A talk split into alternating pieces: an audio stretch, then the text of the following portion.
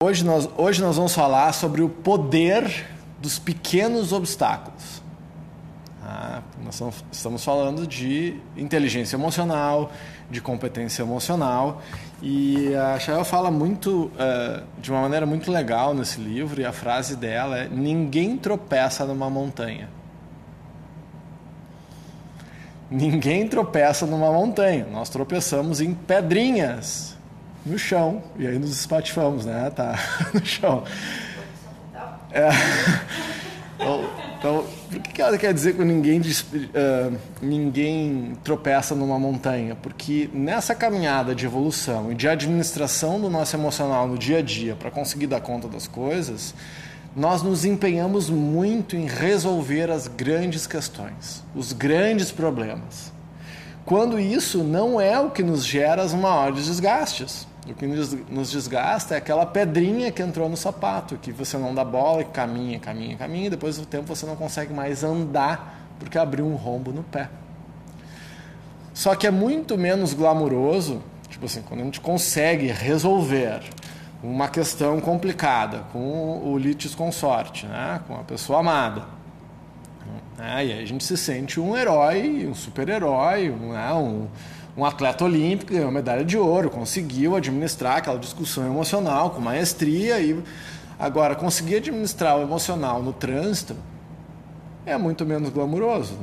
Então a gente se esforça muito para resolver as grandes questões, mas o que vai nos encaminhar para uma vida mais feliz, mais consciente, é dar essa mesma atenção e o mesmo empenho às pequenas coisas. Eu estava falando sobre isso ontem. Ah, resgatei um assunto aparentemente pequeno, mas são essas pequenas coisas que sim a gente deve uh, colocar atenção. Porque quando a gente reprime as pequenas coisas, os pequenos sentimentos, e reprimir não é só a repressão ostensiva, sabe? Eu reprimo, é o ignorar.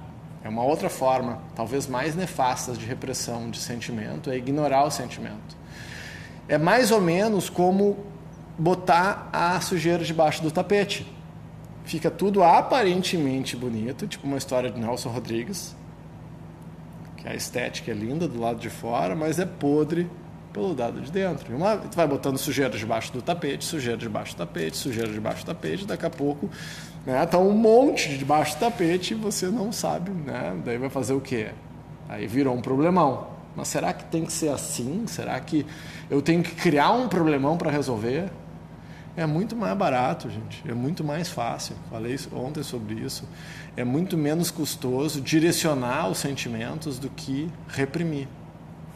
E sempre que eu reprimo todo e qualquer sentimento, seja nosso, seja do outro, né, do filho, do marido, da mulher, que eu gero repressão, tem vezes que a gente tem que ser um pouco mais enfático. Mas sempre que eu reprimo, uma mágica, uma magia negra acontece, que é a repressão leva o que a gente sente para o inconsciente. E aí você se ferrou. Porque você não tem acesso ao seu inconsciente. Não tem acesso. Inconsciente é inconsciente. Então, se você reprime, você manda para o inconsciente aquilo que você mais tinha medo, aquilo que você reprimiu, passa a governar você. Quando você traz luz para o inconsciente, você tira a sujeira debaixo do tapete, por mínima que seja, aquela verdade se revela e você lida com ela. Então não ignore as pequenas coisas, os pequenos sentimentos, as pequenas dores, os, os pequenos sofrimentos. As pessoas vão dando sinais. Ah, os homens vão fazendo desaforo, que não sabe falar. Aí vão fazendo desaforinho, desaforinho. E aí ele está tentando te dizer, ele não consegue te dizer, porque ele não consegue, porque tem medo. Então fica atento aos sinais das pessoas, os silêncios. Então a gente vai prestando atenção nisso, nesses pequenos obstáculos. Lembra da frase inicial? Ninguém tropeça numa montanha. Ela traz um exemplo muito interessante tá? de um ginasta ou de um bailarino virtuoso que faz uma super apresentação impecável e daí se desequilibra na hora de fazer a reverência para o público, porque ele ignorou a simplicidade, mas a sofisticação de um pequeno movimento. Esses dias tive uma contratura nas costas, pratiquei a semana inteira, fiz jiu-jitsu quatro vezes por semana. Semana, tá, trabalhei um monte. Daí na hora do banho fui lavar minhas costas e contraturei as costas. Ficou ridículo. Senti um velho de 87 anos. Contraturei as costas no banho, esfregando as costas. Eu menosprezei a simplicidade daquilo aconteceu semana passada. Quantas vezes a gente não faz isso? A gente menospreza a simplicidade dos pequenos desconfortos. A gente ou não celebra as pequenas vitórias, gente estava falando sobre isso. Né? Então não é só quando está ruim. Então, quando a pessoa acertou, aí o cara lá se esforçou, fez, acertou, daí o que, que, você, o que, que você pensa? Não fez mais que obrigação. Essa frase eu ouço no fundo da minha, da minha, do meu cérebro várias vezes. E eu tenho buscado uh, a, buscado celebrar as pequenas coisas. Então, vale as pequenas coisas, as pequenas, os pequenos obstáculos também têm a ver com as pequenas vitórias que a gente não comemora. Então, tá, tudo bem. Mas como, é a grande pergunta, e eu acho que é, tá, entendi, Fabio. Tá, já tomei aqui, mas já me circuitei um pouco com isso que tu está falando. Mas como que eu mudo? Como? Onde, por onde eu começo? Tá? Uh, o primeiro passo é prestar atenção. Ah, é, é o primeiro passo. Os sinais estão aí. Os sinais de que o, a tua sócia vai te mandar para fora da sala estão aí a tempo. Os sinais de que o relacionamento vai, terminar estão aí. Os sinais de que você vai ser demitido do seu trabalho estão aí. Os sinais de que a sua empresa vai falir estão aí. Ai, não, não veio do nada, sabe, gente? Ah, me gripei, fiquei doente. Ah, vai dizer que teu corpo não te avisou dez vezes que tu ia ficar doente. Ignoraste, ignorou, você ignorou os sinais do corpo e ficou doente. Então, como é que eu mudo?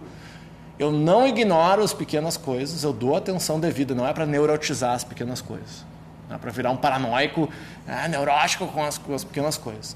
Mas é dar atenção devida. Então, começa lá, Preste atenção, só mantendo a lucidez é que a gente, uh, quanto a essas pequenas coisas, que a gente vai conseguir não remediar depois, mas antecipar a intoxicação emocional.